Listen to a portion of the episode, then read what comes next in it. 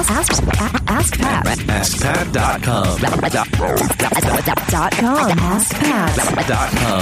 What's up, everybody? Pat Flynn here, and welcome to episode 137 of Ask Pat. Super stoked you're here with me today. As always, I'm here to help you by answering your online business questions five days a week. Today's sponsor is Flippa.com. Flippa, if you don't know what it is, it's a site that people go to to sell and or buy websites. I've I've used it in the past before.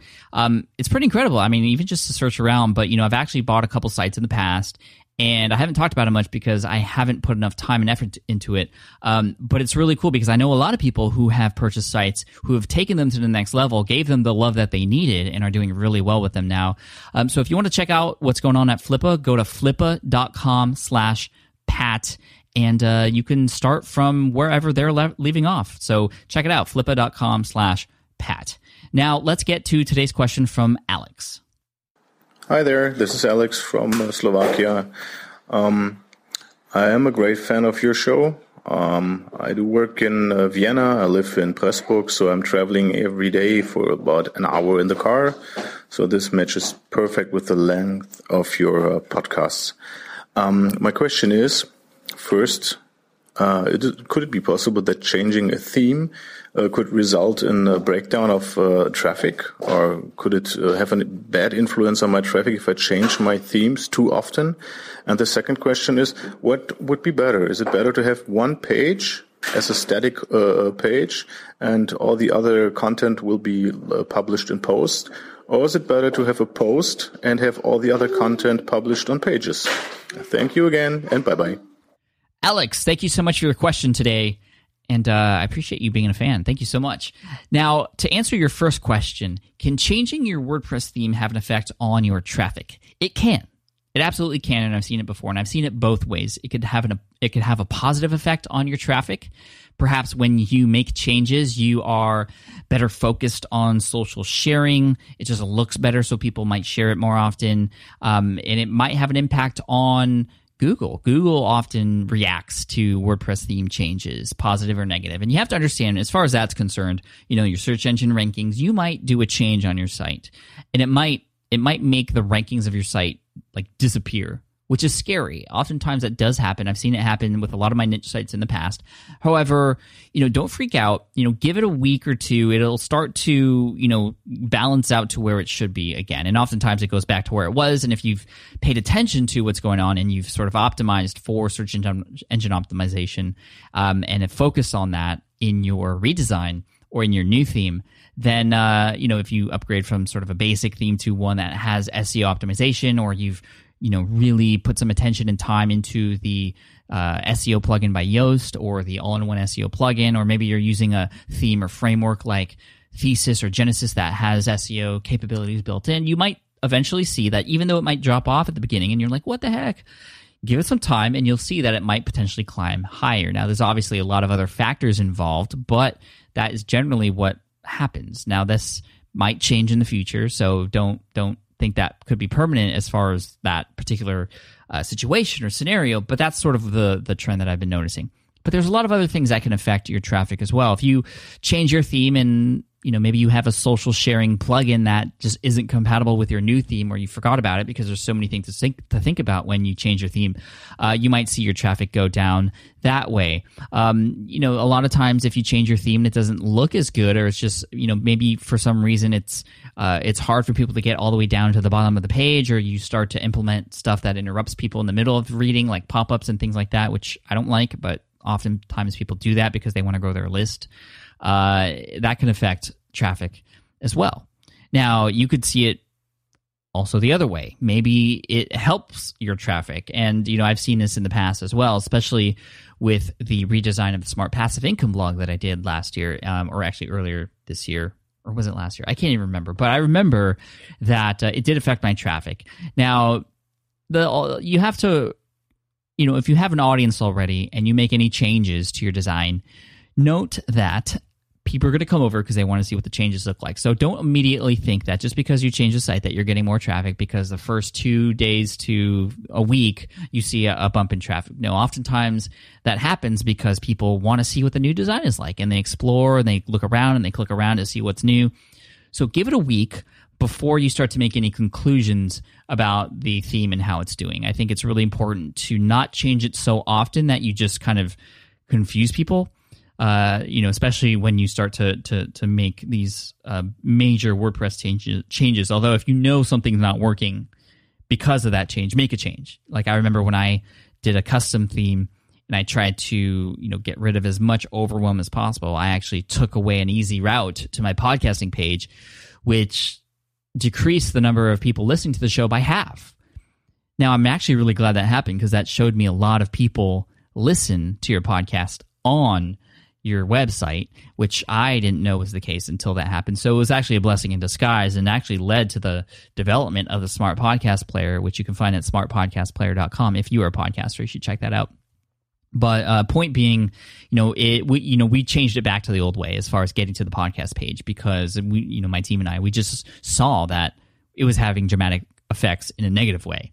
So always pay attention to your stats. Always pay attention to, um, you know, even even pay attention to the top uh, populated or the top trafficked articles on your site, the ones that are that you know are really important, that are either uh, driving the most traffic to your site or giving you the most customers. You know, make sure you pay attention to those sites when you make the changes to to see if they're you know changing one way or another. Uh, so so that's that's the WordPress theme answer for you. Yes, it, it will have an effect typically uh, one way or another. Um, and then as far as search engine rankings, you know, it, it could have an effect on that too, but you got to give it some time.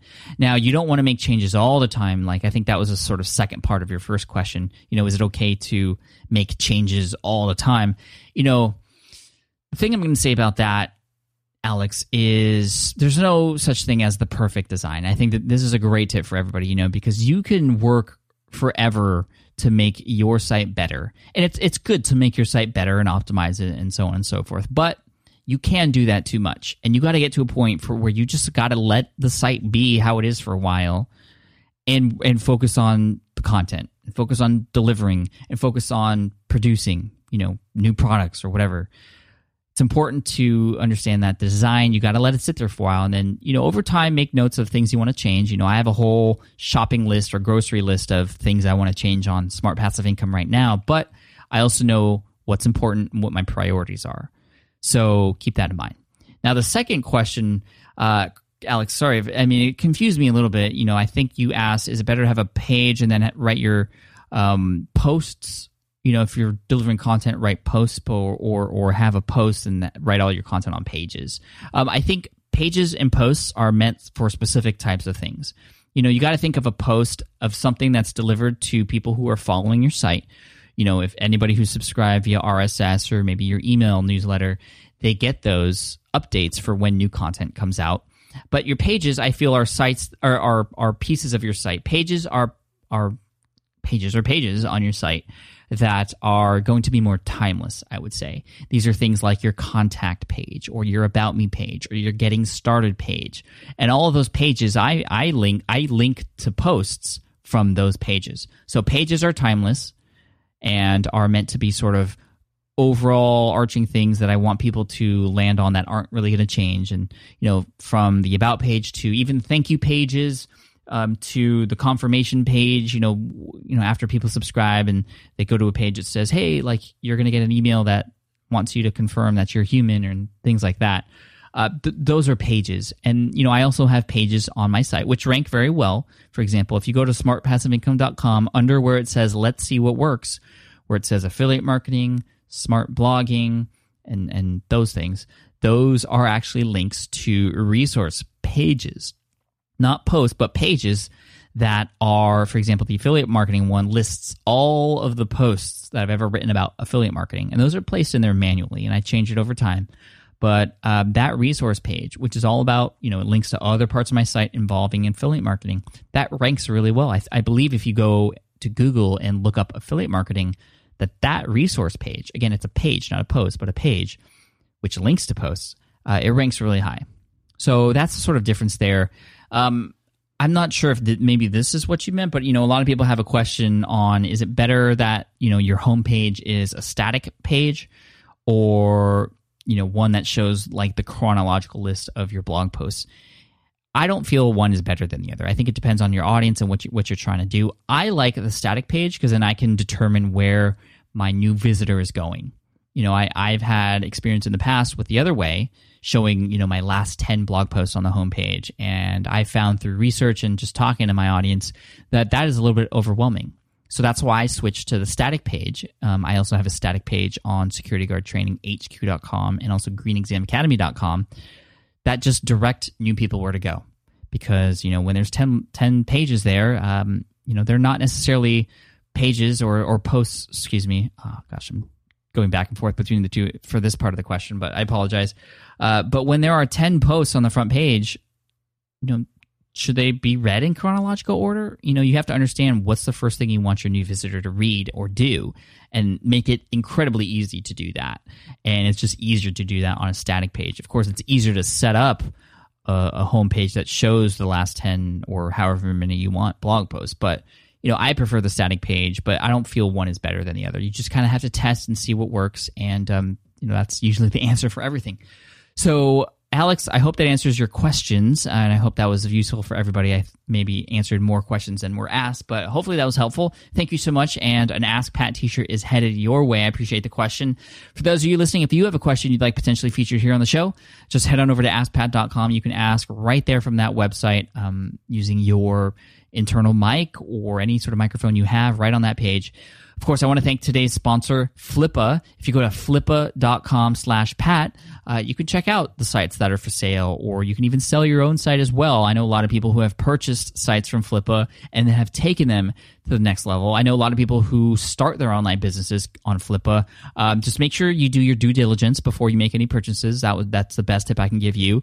And also make sure that it's a site that aligns with one of your passions or interests. I think that would be a great way for you to take so, sort of some knowledge you have and, and use an existing site and take it to the next level people from across the world turn to Flippa to purchase websites that'll generate extra cash, and you can give it a shot at flippa.com slash pat.